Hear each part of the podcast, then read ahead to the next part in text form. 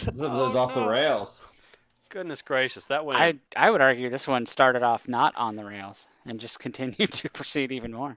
Yeah, this is off Goodness the rails. gracious. This yeah, is that good. one. So, oh my god. Okay. this all is right. good. This is gonna Um, be a great episode. No edits. Okay. Just put it up raw. Just I was gonna say, on. just release it. Just record an intro at the beginning and be like, "Hey, a little peek behind the curtain. We had to Dice record Pirates this one uncut. After all of our respective bedtimes." So Honestly, I, I might consider that. That's not. That's not terrible. Dice Pirates uncut. Let's do it.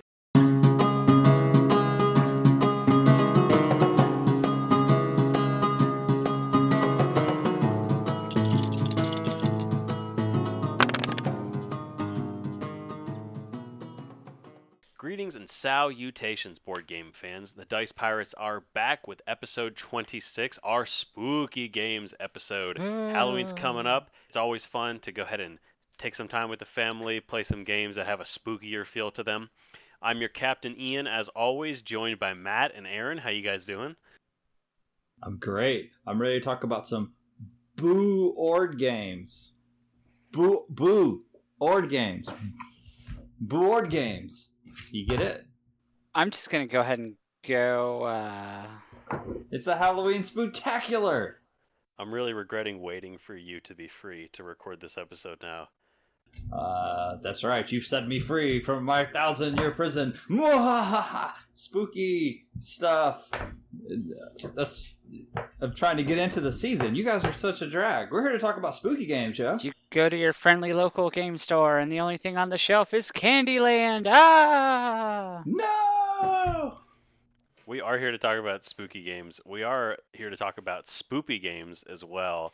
Matt, you're such a boomer you didn't even know what that meant. I can't believe it. No, uh, spoopy's not a thing. I, I refuse to engage with it. Uh, I gave up on learning internet lingo about the time that uh, I can has cheeseburger became a thing, and I decided uh, I decided that I I'm out. That's enough internet. I don't want to learn any more of your Yeah, lingo. but you basically gave up on the internet when it started. Yes, that's actually very accurate. It's amazing that I'm even on a podcast. Uh, I was under the impression for a number of episodes that this was a local radio program. Yeah, Matt keeps trying to to reach out to me on IRC, and I'm like, I don't. No one has that anymore. Yeah, I keep asking why we don't have more callers on this. We are going to go ahead and move on to our soapboxes. And first up, Aaron, I know you have a hot take for us. So I recently, for the first time, played a very popular, very infamous game called Sidereal Confluence. It is a game entirely about trading with other players.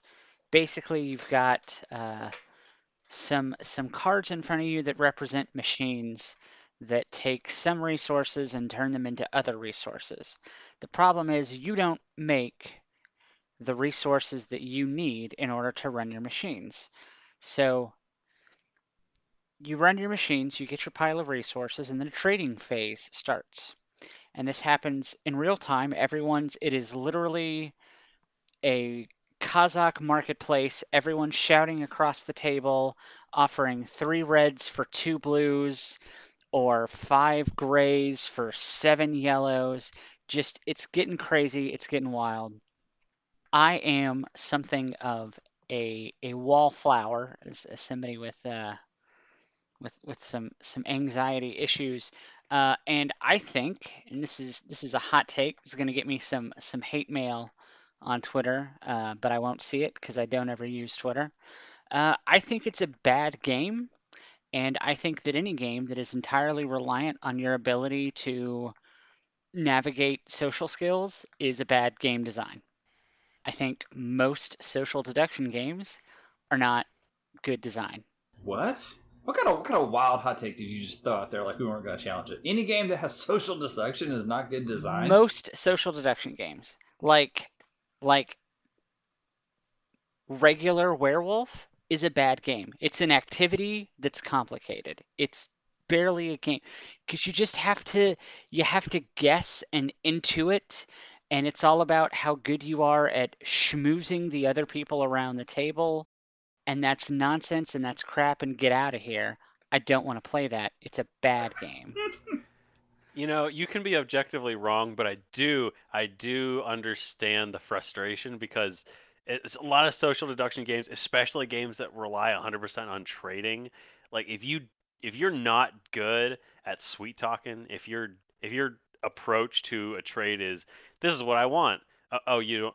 You, oh, you don't want that. Um, okay. I guess I guess we'll just do what you want instead. You know, and just roll over like a limp fish. You know. If like, if I can lose a game, if I can lose a board game because I got talked down or shouted over, I think that's bad game design. well, it's it's exploiting a skill set that is uh, not necessarily in everybody's like wheelhouse. Uh, it makes me think of one of the great, uh, one of my favorite lines from a great show, Gravity Falls, uh, when they play uh, the Dungeons and Dragons uh, parody game, Dungeons, Dungeons, and More Dungeons, and Grun- Grunkle Stan says only nerds would design a game where charisma is a superpower. uh, it's, and it's, it's true. It's, it's, sort of true. And so I think that part of our aversion to social deduction games is that they require us as nerds to do that uh, most dreaded of things interact with humans uh, with our voices, look upon them. Look upon their ghastly visages with our with our own eyes and have to make assessments about what they're saying. They are like uncomfortable, and they're definitely not for everybody even playing like Mafia and uh, you know those uh, you know dreaded like party games, youth group games. If you were a kid who grew up in uh, church youth group culture and have to play Mafia, like those could be like agonizing for the introverted people in the crowd. But social deduction games like writ large can't be just like you know totally written off because even like really great games that aren't social deduction games like Dune uh, have social aspects as you try to figure out who's bluffing and who's lying. But you're probably not wrong about Sidereal Confluence. Uh, this game looks insane. It looks just like a like a just a barf of like crazy like cards and iconography and it looks confusing. It sounds like a very unfortunate diagnosis that you would get at a doctor. Um, you've got a. I'm, I'm sad, sad to report that you've got a sidereal confluence, and we're to have to operate immediately. I think you hit the nail on the head. It's very much an activity, and if you it's not an activity you enjoy, then it's not to go great. You know, and I mean, you know, I think on a small level, those games can be fun. The the trading card game Pit, where you're basically just trying to collect a full hand of the same cards, and you're like yelling at each other, "I got two to trade," you know, things like that. Like it's uh, that can be fun, but in small doses, maybe it works better for people. But you know, it's good. It's good though. Can I just really quickly? I don't want to. I don't want to spend too much time on this game, but I'm looking at pictures of it on BGG, and I'm looking at. I haven't played the game, so Aaron, you'll have to correct me. But I'm looking at what appears to be uh, cards representing the various uh, races or uh, factions that you could play in the game, and I'm going to read some of these names to you. This sounds like. Uh, good luck. Yeah. Okay. This just every like... player's every every race has a full sheet front and back player guide, and included on the player guide is a phonetic pronunciation of each race's name because it's all nonsense. There were some that I looked at for 10 minutes, had the pronunciation guide, and I still was like, I don't, these letters don't, that's not a sound that I can make with my human mouth. Sure. There's some of them that you're like, okay, that's a word. Well, it's not really a word, but I can suss it out. The Caylion plutocracy, or right. the Faderan conclave, or the Yengii society. And then you get into the Kitzerkitteril autocracy, the Imdril nomads, or my favorite, the Kijik Gavalumian Directorate, uh, spelled K J S J A V I K A L I M M. The second M is just offensive. That does sound like a lot. It's actually really interesting though that you did like mention that like that the theme almost in some ways kind of makes it that much harder to get into because that actually dovetails a little bit into your soapbox, Matt, that you're going to be coming up with, where you're going to be talking about parks and how the theme feels almost tacked on. Because I know you guys played it digitally the other day, and it really changed the experience of the game for you.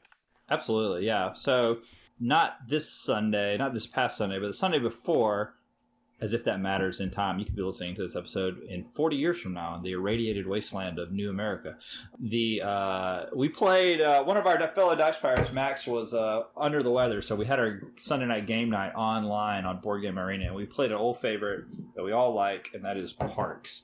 And here's the thing about Parks. Parks is a looker. Parks is a tactile uh, nirvana of like wonderful little things to pick up and play with. Uh, a little wooden moose and a little piece of uh, sunshine. I mean, it just you couldn't, and a little hiker that you can happily bebop down a trail. Uh, it's a great, wonderful game to play. Max even splurged for the giant neoprene mat that just makes the whole thing more attractive and fun.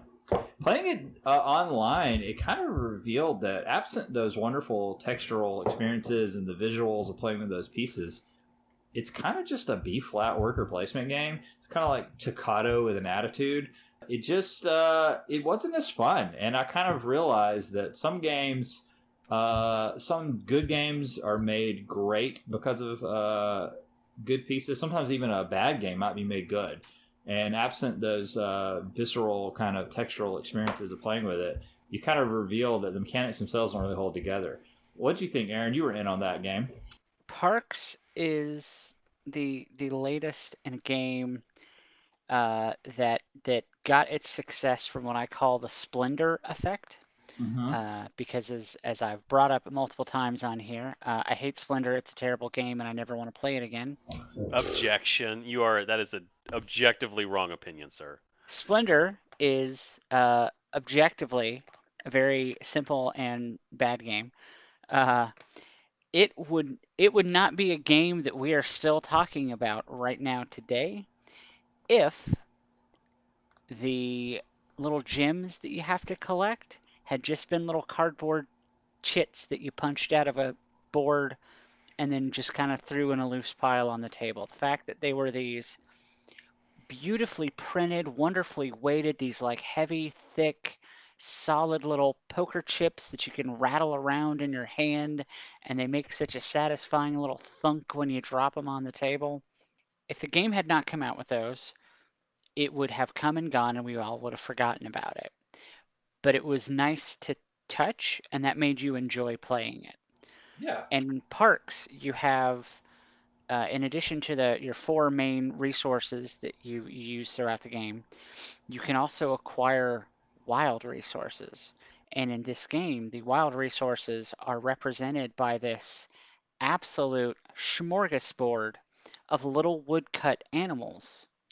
And there's like a dozen different animals or something. So throughout the game, you probably could go a whole game and not grab the same wild animal over the course of the entire game. So each time you get one, it's an exciting thing because you got a moose and a bear and a fish and a bird, and you just have this little menagerie in front of you that you're using as you're going down the trail.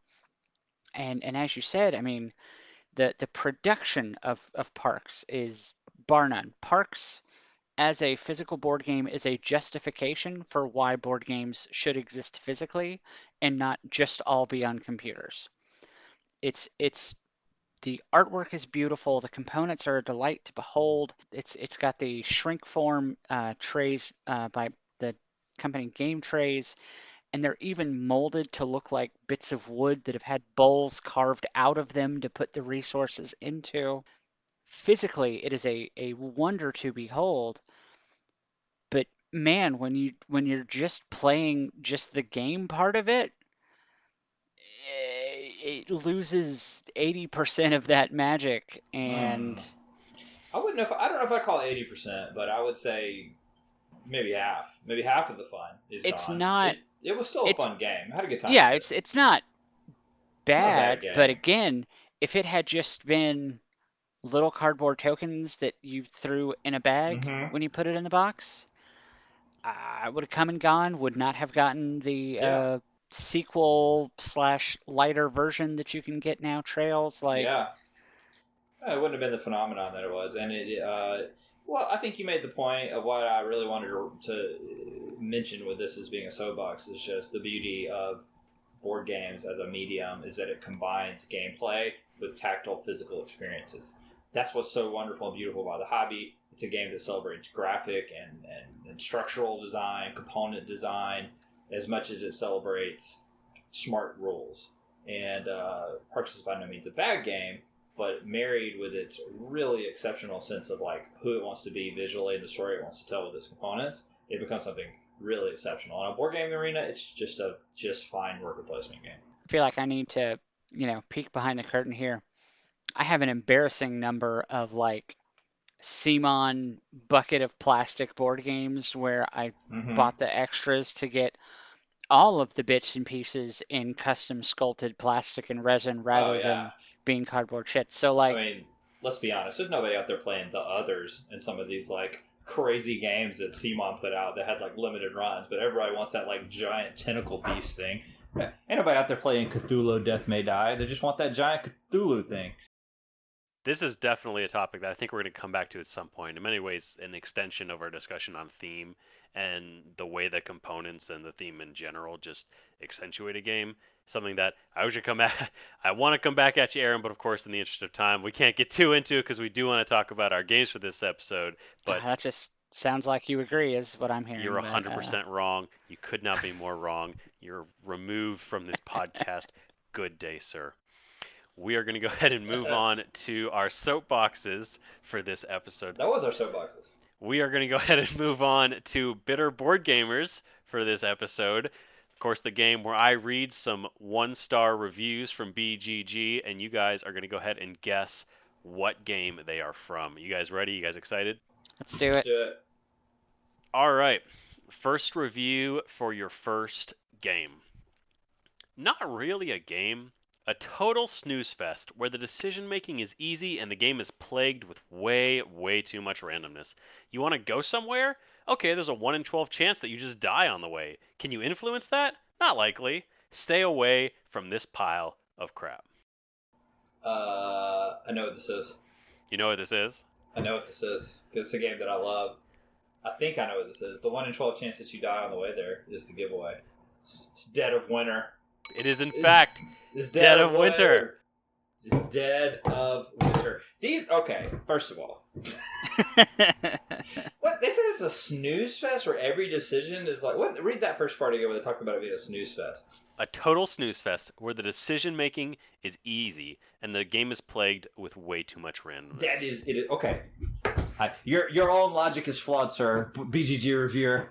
Because the games, the the decisions in the game cannot be easy if it is if there's an agonizing one in twelve chance of choice of death every time you move. The choices are agonizing by design. That's what makes Dead of Winter. I mean, I, sometimes the choice is logical, like I need to scavenge gasoline, so I should probably go to the gas station. But the choice of whether or not to go to the gas station is brutal because you could get killed or you could get frostbite. Uh, it is uh, that edge of your seat tension of like risk reward. It could be just as easy to not go to the gas station and ask one of your uh, table mates to go get the gasoline, but then maybe we don't get enough gasoline, and maybe the colony collapses, and maybe there was a traitor all along. It's it's these choices that make Dead of Winter great. I This this, game- is I- completely unrelated. I just want to say I'm really loving uh, punch drunk, tired Matt Clower energy on this episode. I'm coming in hot. I'm coming in hot. No holds barred. He is he's gonna let it all out. Whew, Are you guys ready for a second game? Let's do it. Let's do it. All right. First review. It's just an awful read the idiot's mind game. I mean, uh, Cards Against Humanity. Uh, not Cards Against Humanity, although that would fit. I I've mean- never, I've never played Cards Against Humanity.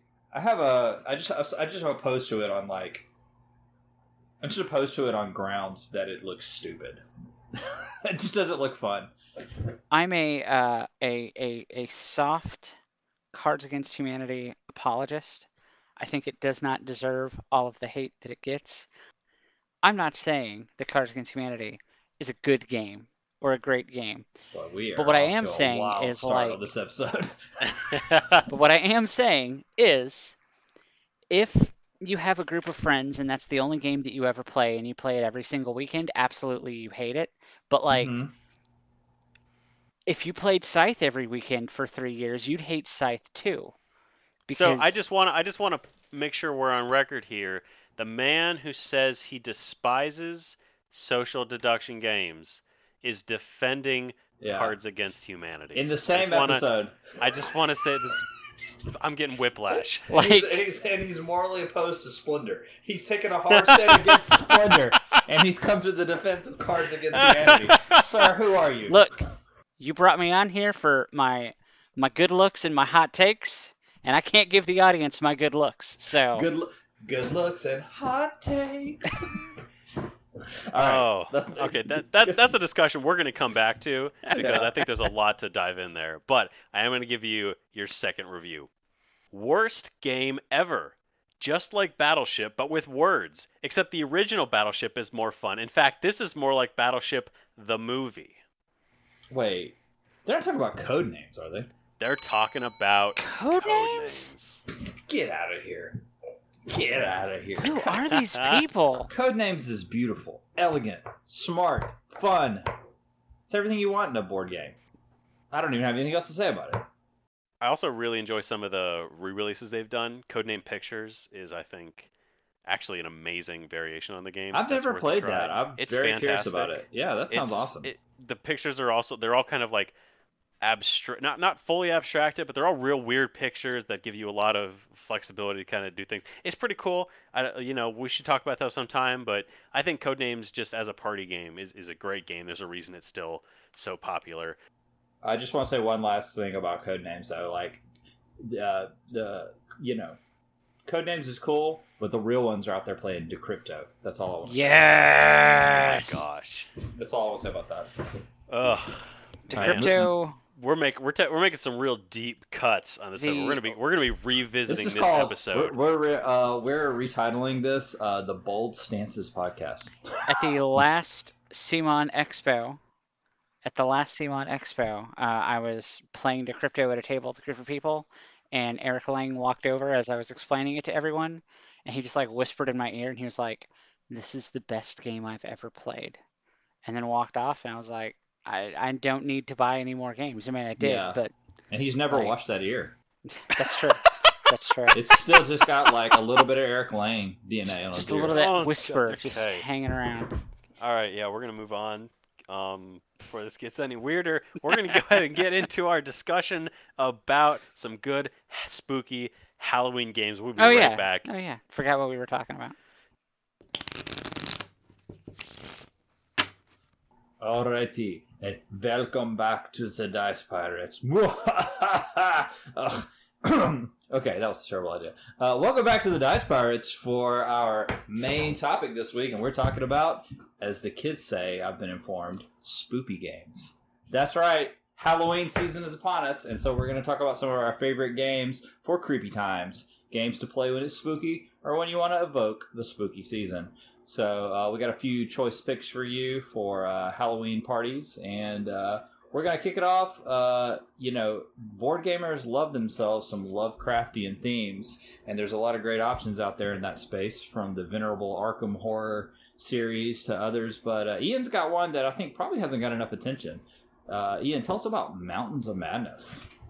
So, Mountains of Madness is, as you speak, you know, a Lovecraftian type game. It is built on that whole idea. You are ascending a mountain. You are trying to escape, and as you do so, you're getting to the top of this mountain. You're taking a plane. You're trying to fly away, and it is a cooperative game.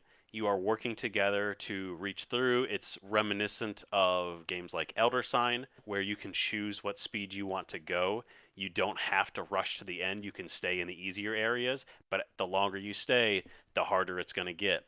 It's also very similar to something like Dead of Winter, where you have to work together to provide the appropriate resources to pass each challenge. And where this game really comes into its own is that process. You have one person who acts as a leader. They're going to turn over the card. They're going to let everyone know what is needed for that round and then you go into the communication round. So in this game, nobody's allowed to talk to each other. You're not allowed to tell people what you have in your hands until that happens, until you start until you start that process of working together and the round begins where you can communicate in this phase. And so that seems easy. It's like, okay, well now we can talk. We can tell people what we have. But as you progress through the game, as you get relics, as you get new cards, things are going to help you, you also get madness cards. Madness cards are going to give you they're essentially going to give you a handicap that you have to work with over the course of the game. Like for instance, when you're communicating, you may have to face away from the table and you can't talk to anybody specifically, or you might have to high five everyone at the table before you say anything at all. Random things like that, but you also can't tell people what your madness is. You're not allowed to say what it is, and then after the communication phase is gone, you just pretend like it didn't happen. Nobody's allowed to say what it was. You can't talk about you know, oh, okay, no, so I need to do this. I need to shake your hand before I give you a card. You can't say anything like that, so everyone has to figure it out. And so you're you're trying to get through this process. You're trying to work together, but as you go throughout the game, it just gets wackier and wackier and wackier. You got people standing up and doing jumping jacks in the middle of the phase. You got one person covering their eye and using a pinky to pick their cards up, and like, what is happening right now?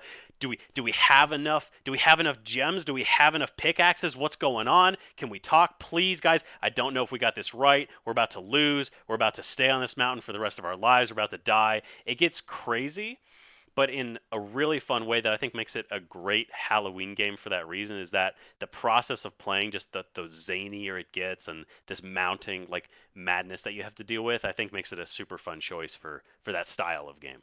I love the sound of this game because it does something that every single Lovecraftian game is trying to do, but I feel like this game approaches it in a more unique and interesting way, and that is every every mm-hmm. Lovecraftian game is about gradually losing your your mind and going insane. That's kind of uh, the the baseline uh, level of every uh, H.P. Lovecraft story is somebody is exposed to some horrible truth about the universe that pushes them past the boundaries of sanity. And if you've read the Mountains of Madness short story or no, or novella that this game is loosely adapted from, which you should because it's great. Uh, that's kind of the premise: is some explorers head into the Arctic and discover something so shocking about humanity that it drives them insane. But every game every Lovecraftian game from like Arkham Horror to Eldritch Horror to other horrors all have this mechanic of slowly losing your sanity. And it's usually rendered as like getting a pile of like tokens that indicate you're going crazy and then you get too many and it's like you're insane. But this game is forcing you to act and react to the world in nonsensical ways it's trying to simulate insanity in a way that hinders the game. I think that's smart. I can also see why a lot of people bumped off of this. This game has a really like divisive uh, presence on uh, Board Game Geek. It's got like a 6.6 rating, which is basically the board game equivalent of love it or hate it. And I can see some people really not liking uh, doing all of these weird stunts and, and things that uh, feel a little silly and uncomfortable. But I think it's smart. I think it's a great way to render the idea that like you're going crazy. Yeah, and I think that's really what we're talking about when we're talking about a lot of these Halloween games, like what makes a spooky game. There are plenty of games out there that are super tightly designed, that are well made, that you can have a like well-rounded experience with.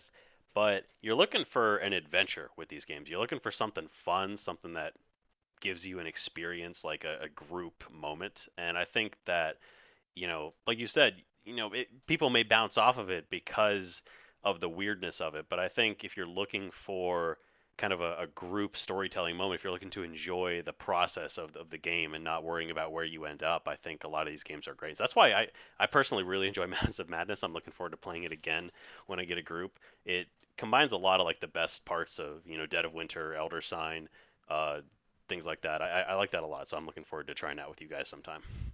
I also like that it's a little bit silly, which is an underrated part of the Halloween and like horror experience. Is the winking kind of like uh, that it should be a little bit funny. May, uh, not always. I mean, I know some people genuinely like like horror movies that are just like relentlessly scary. But when you're trying to have like a Halloween party and you're trying to have people over and you want to you want an experience that's like spooky themed, but probably more laughs. Like this is a good choice because some of the stunts and things that you have to do are a little bit silly, and everyone having to to do it around the table is uh, to be by its nature like a little bit awkward. And so this is a good like somewhere between a board game and a party game. It also reminds me of so much of a completely underrated party game called Ta-Da that CMON published back in 2016, and uh, is also love it or hate it because it has that same mechanic of your opponents can like curse you with various afflictions that uh, force you to like maybe only pick up the dice with two fingers or have to hold a finger mustache up to your face while you play the game. It's just it's really silly and it's uh, it's actually it's just a lot of fun. Ta-Da so good. That was always I loved running demos of Ta-Da because it did not matter what convention we were at. If we had that on the table, everyone was coming over to see the game where like one person had the side of their head to the table, the other person had to like stand up and sit down and stand up and sit down. Everyone was doing T-Rex arms. So I you know, to, to your point of uh, silliness is, is a good thing. Uh, you know, it's it's not something that you see in a lot of board games of just like get wacky and embrace that wackiness. Uh, and I think that mechanically, that's a really that's a really interesting way to represent that idea of like the madness and the going insane is by having these weird physical quirks that you have to actually you know constrain yourself to as a manifestation of the fact that you're all slowly losing your minds. I think that's a that's a really interesting design mechanism.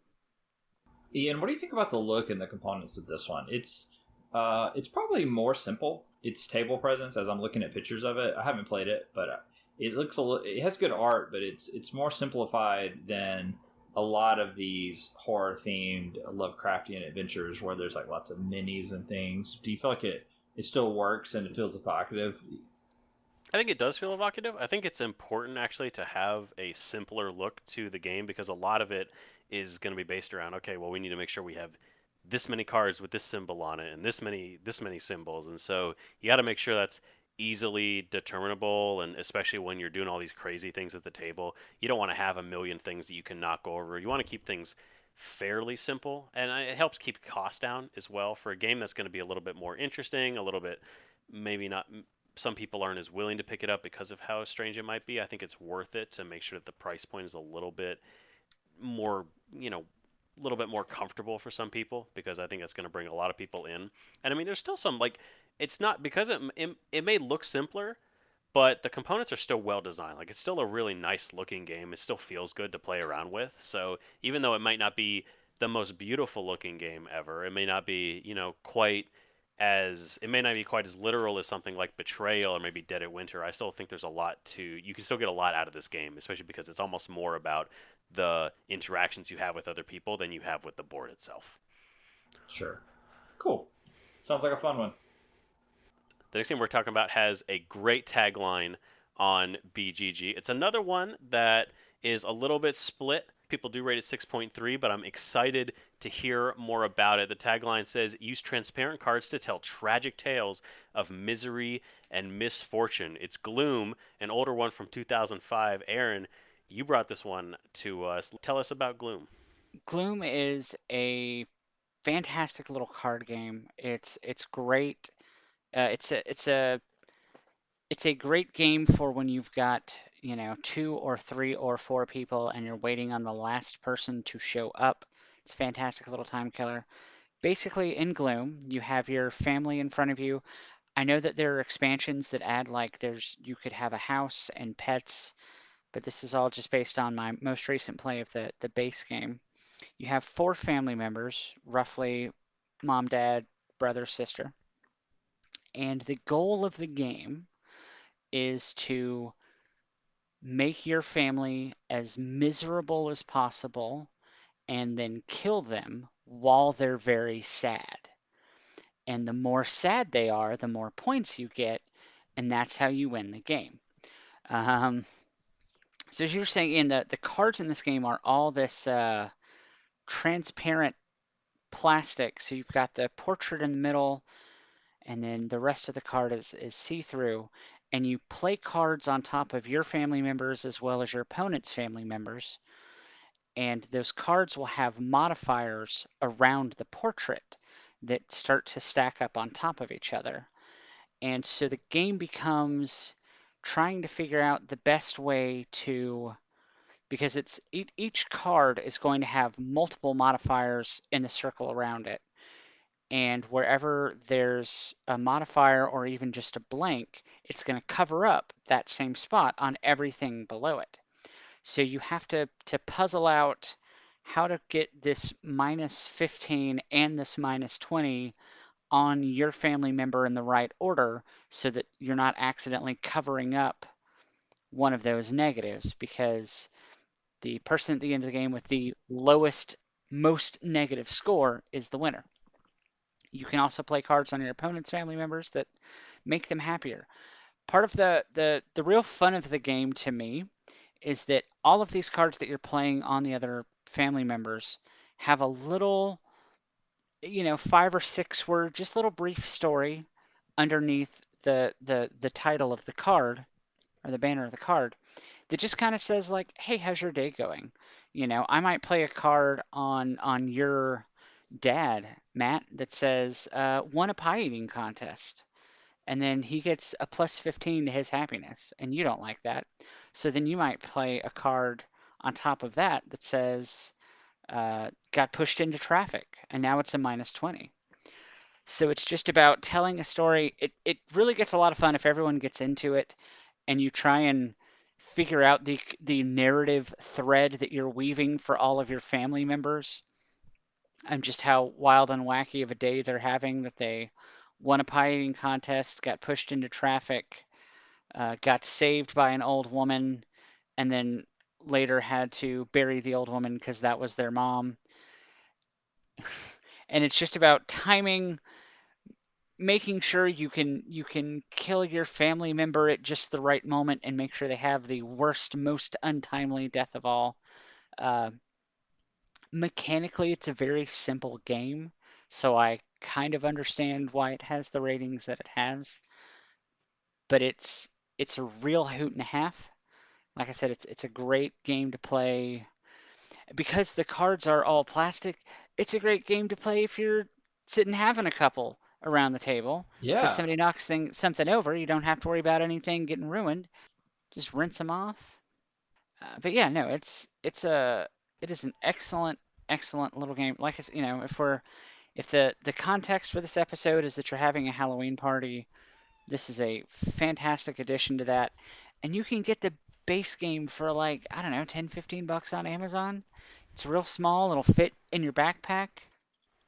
This looks great. I'm so into this. I've heard I've, I've heard of Gloom. It's kind of like it is interesting because it's at the very kind of bleeding edge of like the uh, board game renaissance in some ways, like 2005, kind of like shortly after the big Uh, uh, Catan boom and the interest in the board game is starting to really ramp up. And so this is sort of an early game, and people aren't talking about it anymore these days. But I'm familiar with it. I've never seen a copy in the wild. I would love to play it.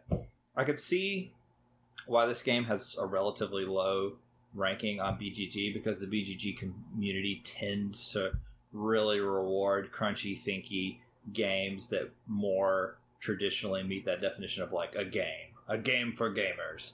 And this is much more of a storytelling experience than a game. It has rules, it has an objective, but it's much more like you said about the story you're weaving about the day. It's closer to kind of a loosely structured role playing game than anything from the look of it. Uh, and so I can see why if you're sitting down to the table wanting a crunchy strategic experience, this isn't that. But if you want to weave a gloomy story about some dark, uh, a dark, sad family, which is great for Halloween or spooky season, this is awesome. It also, I think it's worth talking for a minute about how great the pen and ink art is on these cards. Oh, it's yes. this black and white style that is somewhere between Edward Gorey or like the old school Addams Family cartoons by cartoonist Charles Addams. They are awesome. These cards look great. They're a little weird because they're like pictures printed on translucent plastic, so they're like a little odd. But I can imagine in my mind how when you're laying them down and they're starting to like build up and like they probably look great all out on the table. I mean, I'm just going to come out and say it. Uh, Gloom walked so that Mystic Vale could run. It it invented the Yeah. the transparent cards on top of other cards, and you can see through the whole stack. You're right. I mean, other games have taken what this did and uh, have done it, uh, you know, in a different way and, and, really built upon it. So you're absolutely right about that. I wonder if this is ever gonna. Has this been reprinted? Is this still like relatively available?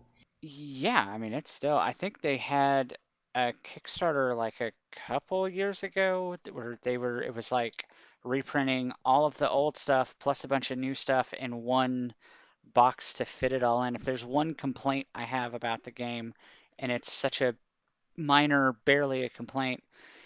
Each expansion that you get and the base game will only ever fit in the box it came in.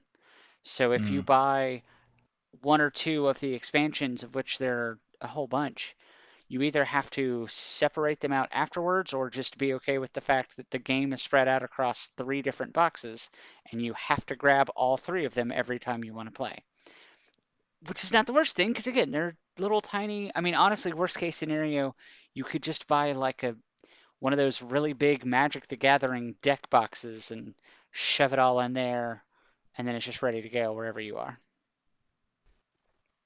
That's a game that actually looks super i think i'm going to be looking out for that one because i like the idea of a nice short fun little game especially i mean you know the, the plastic cards i think that's I think that's a real cool. I think that's really neat to have. Definitely nice to not have to worry about the state of your games when you bring them out as well. The next game we're going to talk about is one of the facade games that they have put out, Salem 1692. A lot of the games they put out actually would fit in here, but we're going to focus on Salem. It is in many ways, you know, it's it's very similar to Mafia, one of those social deduction games. I'm sorry, Aaron. I know I know you're going to have a bad time. Um, but we're gonna but it's essentially you know figuring out who the witches are and everyone has a different role. You may be the mayor you may be the butcher in town. Everyone has a little bit of a different power that they have and it plays in many of the same ways that a mafia game does during the nighttime. Everyone's going to go ahead and close their eyes. The witches choose somebody to eliminate but there's enough to spice it up that I actually quite like this in preference to a lot of these other social social deduction games. I think it has a lot going for it. Aaron, you've played this a bit as well. How do you feel about this one? Uh, this is hands down, without a doubt, uh, absolutely. This is my wife's favorite game ever of all time. Uh, anytime we go on vacation or we're headed to any sort of a game day, the only thing she will tell me as we're walking out the door is like, "You grab Salem, right? Like, you have that." um, and this is this is going to come as as a a shock to, uh, you know, I, with with my earlier deriding of social deduction games. I really like Salem, and I think it's a really good game. To your point, Ian, it really does a lot to mix up social deduction games. You're not having to rely on your ability to tease out and intuit little pieces of information mm-hmm. based on hunches from people. Uh, core mechanics of the game you have a, a deck of cards that everyone's drawing from, and some of them are accusations that you put in front of a player because you think that they're a witch, and if they get enough of them, then they have to, uh, you know, be be forced into a situation where they may have to confess. You will also have cards that can there's there's a there's two cards that make two players be soulmates for the rest of the game where if one of them dies the other one of them dies sorry about you uh, there are cards that are beneficial that say uh, whoever has this card in front of them can't can't you can't play accusations on them or you can't play other negative cards on them. And the beauty of the game is you can't ever play a card on yourself. You have mm-hmm. to put it in front of another player. So just that really allows you to you're not having to pay close attention to who's side eyeing who around the table because Matt just played the card on Ian that gets rid of all of his accusations. So that's something that we are all aware just happened and we all need to be paying attention to because one of them knows something about the other. And it could be that they both somehow know that they're not witches and they're just trying to keep themselves alive to to get to the end of the game to defeat the witches. Yeah, that's one of the things I like a lot about the game is that instead of just having a very binary like you are the mafia or you're not the mafia, you have a collection of cards in your hand that will say you're not a witch or you are a witch, and uh, you can like reveal the ones that say you're not a witch as you move as you get accused, and so naturally people are going to start losing cards around the table, and the card, the witch cards can actually pass around. You may be in situations where you give somebody else a witch card and they also become a witch. So it's not about it's not about taking it's not about finding and exposing all of the witches. It's only about finding and exposing those cards. So you may be doing a great job, but if you have to pass your witch card to somebody on the right and they only have one card left, they could get found out. Somebody could accuse them, and that card may come out. And so, it, while it does, you know, enable you to, you know, play a good social game, while you can hide things, sometimes it does allow people to have like a come from behind moment and just spices just enough variation into it so it's not just your bog standard like oh well i guess they i guess they just played the game well and then you know took everybody out during the night when nobody could stop them. So I, I think it balances that enough that it's worth trying out. And the the box it comes in is so cool. The facade yes. games all have the it's a magnetic case that opens up. It's a hollowed out book. It's it's so nice. Yeah, uh, this is probably my favorite variation on the werewolf mafia theme. Uh, having not played Blood on the Clocktower, which kind of looms out there as like a game a lot of people love, it kind of takes this whole experience to the next level.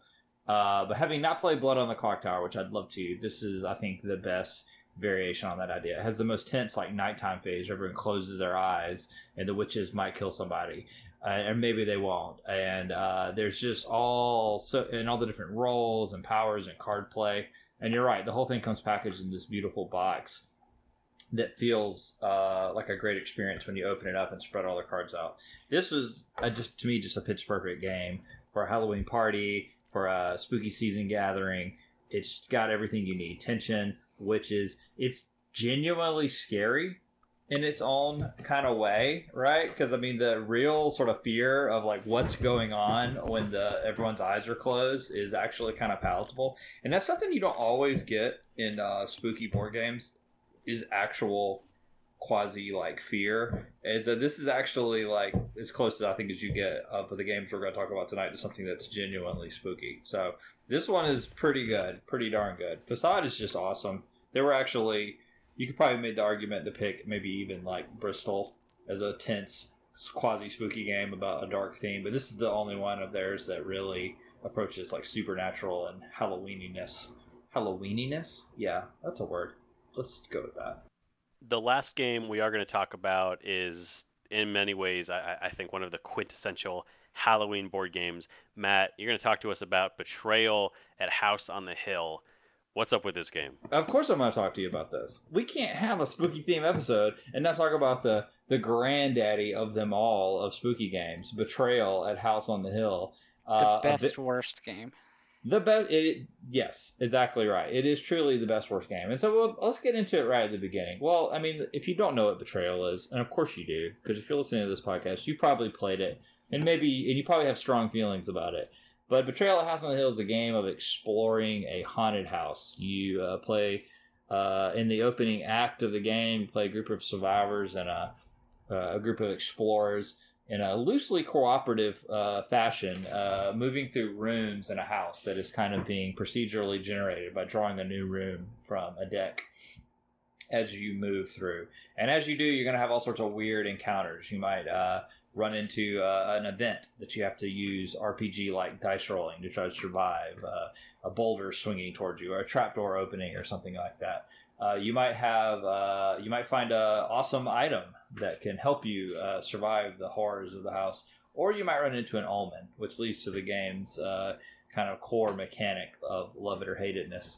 Uh, when you find an omen, which is usually just a, a, beneficial item of some kind, you make a roll. And then as the omens stack up, you'll eventually fail this omen uh, roll, and it will cause the haunt to happen. And this is where the game really goes either off the rails or becomes something really special. Uh, when the haunt happens, depending on the room you're in and the and the omen that triggered it, uh, one of 50 different uh, possible scenarios will transpire that you uh, read out of uh, two narrative books that come in the game. And one player will become the traitor, the rest of the players will band together and form a team of survivors. And then it is a race to see which side can complete their individual objective. And there's a wide range of possible scenarios in this, from traditional horror stuff like vampires and demons and uh, zombies to really off the wall scenarios like a mad scientist has shrunk you down to the size of mice or you've been warped into a strange dimension where your skin is melting. Uh, it gets crazy out there. Each scenario has unique rules that are sometimes not really well thought out and possibly broken. And this is really where the game becomes a, a true case of love it or hate it, right? the end game scenario in any given scenario in any given session of Betrayal at House on the Hill can be almost entirely broken. Uh, it may be that the person playing uh, the antagonist is hugely overpowered because they found the blood dagger and a suit of armor in the first game, and they quickly in the first half of the game, and they quickly mow through the survivors. Uh, it may be that the uh, survivors win because they all happened by the procedurally generated nature of the house to be standing next to the rooms where the items they needed, the MacGuffins were, and they assemble the thing and end the evil within like two or three turns. You really just don't know if the game is actually going to click and become playable and fun. Uh, because of that, it is polarizing. But I love this game. It's so weird and random and some of the best things that's happened playing in board games to me have happened in this game, and some of the most frustrating. It's just like that. What do you guys? How do you guys feel about Betrayal at House on the Hill? I have had absolutely some of the most fun I have ever had playing board games, playing Betrayal on the House of the Hill, and I have also had absolutely terrible. I never want to play this game again, and it sucks, and I hate it playing Betrayal on the House of the Hill. It's just that kind of a game. It's the sort of game where you have to know when you sit down, when you're going into it, that like you all have to be along for the ride and it's going to end well or it's just going to suck. But the journey, it's about the journey and not the destination. It's about the the story that unfolds as you're playing, not really about the win loss at the end.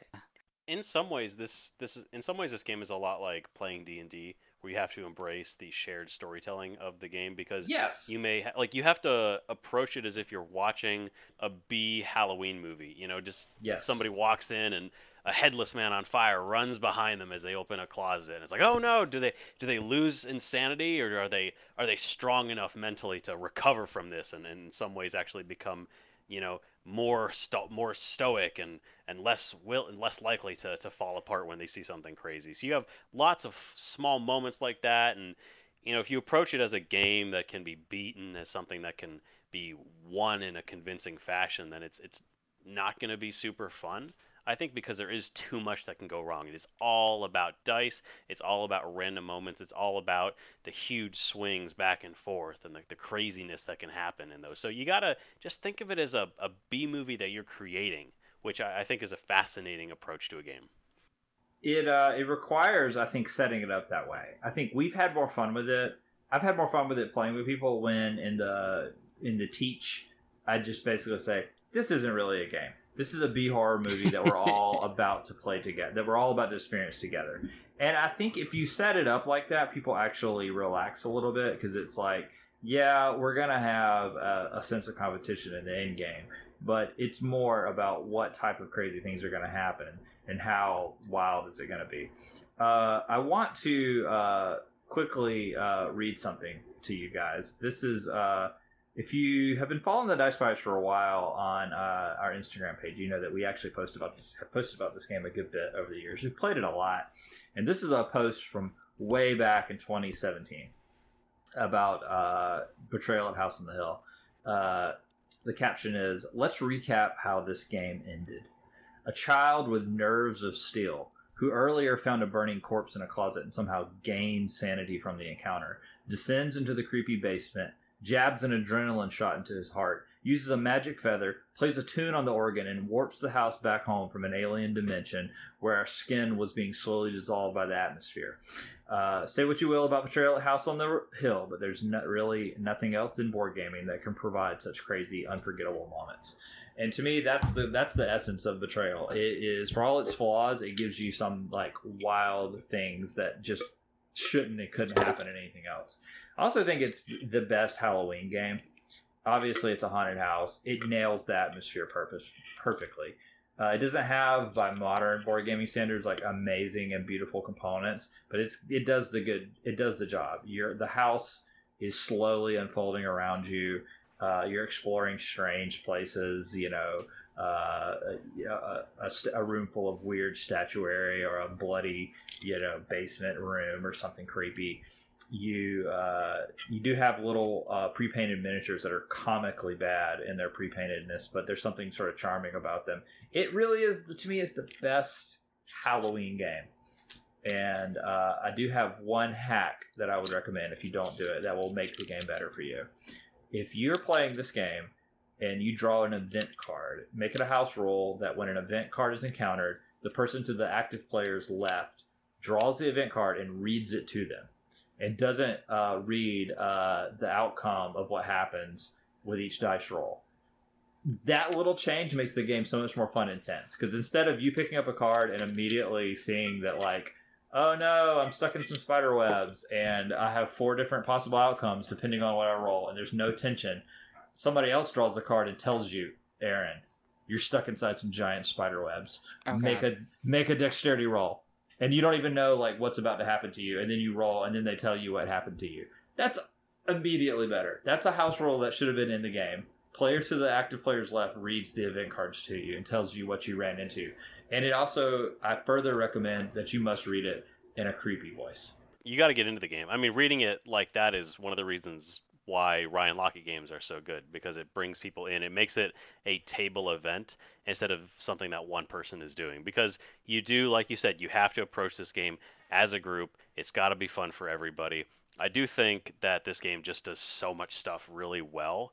I I mean it can be an issue when one person has to become the traitor and maybe they don't understand the rules. So I mean like there are balance issues there, but in general, just if you want something that's that's fun to pick up, and if you're willing to to get into the experience, I, I don't think there's a better game than this for that. I've also played the game. I want to give you another final thought as we sort of sum up this episode and this game.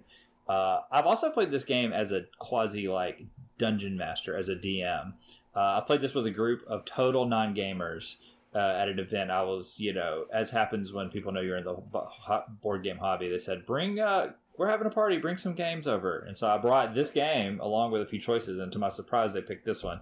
And I knew nobody was really going to get the light role playing mechanics of the dice or like the traitor in game mechanic was going to be kind of broken. So I just ran the game and I read all the encounter cards in that manner that I just kind of described, and then walked everybody through the end game and rolled for all the monsters instead of the players having to do monster rolls and that worked really well. So that's another way to play it and make it a little more fun. Is one player can kind of serve as like the the the storyteller moderator of sorts, and it helped too because that way nobody had to like really do learn the game. I basically just set it up and said, "All right, move forward into the house." based on your speed. And I didn't even explain the rules at all. I just walked them through. When something happened, I told them what's happening, what your options are. So that's another way to kind of make it work. It is kind of a big game for new gamers to learn, but uh, I don't know. I love it. It's a good, it's a spooky one.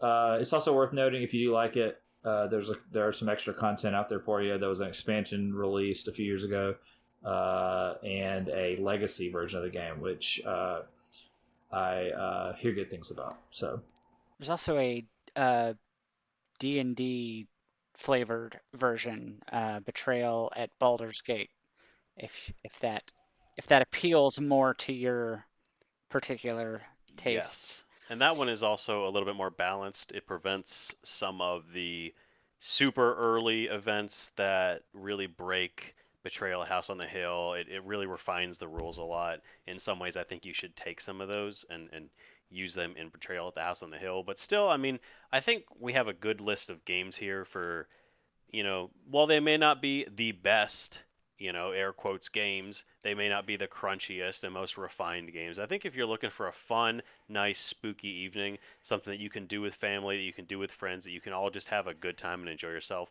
I don't think you can go wrong with one of these games. I want to ask you guys before we go do you have a Halloween movie that you guys love to rewatch around this time? I know I really like rewatching Nightmare Before Christmas, really a classic for me. Ooh, that's a good question. I don't have a I, I don't have a beloved uh, spooky movie, but I did just read uh, for the first time uh, the Haunting of Hill House by Shirley Jackson. Uh, because I watched uh, like a million people uh, watched the Netflix Haunting of Hill House several years ago, a couple years back, and thought that was awesome and wanted to read the book. And man, that's a great piece of spooky fiction. If you want to read something spooky this season, and you never read it, it's a justifiable classic. You don't need me to tell you that.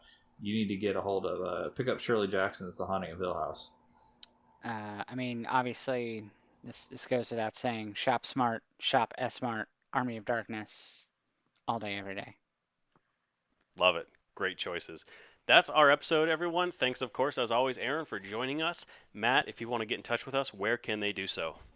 You can find us on the gram at Dice Pirates. Um, we are there, uh, you know, all through the week ish, doing uh, lots of uh, little reviews of games we're playing, updates, all sorts of things. We would love to hear from you. I promise. We're actually nice in real life. If you message us, if you comment, we will interact with you and even be friendly. Keep an eye out next week, of course. We will be doing another episode of the Captain's Log, keeping you up to date on the news, what is going on in the board game scene. Two weeks from now, another main episode. Got more exciting stuff for you, so watch out for that. But until then, thank you as always for listening, and we'll be right here on the Dice Pirates.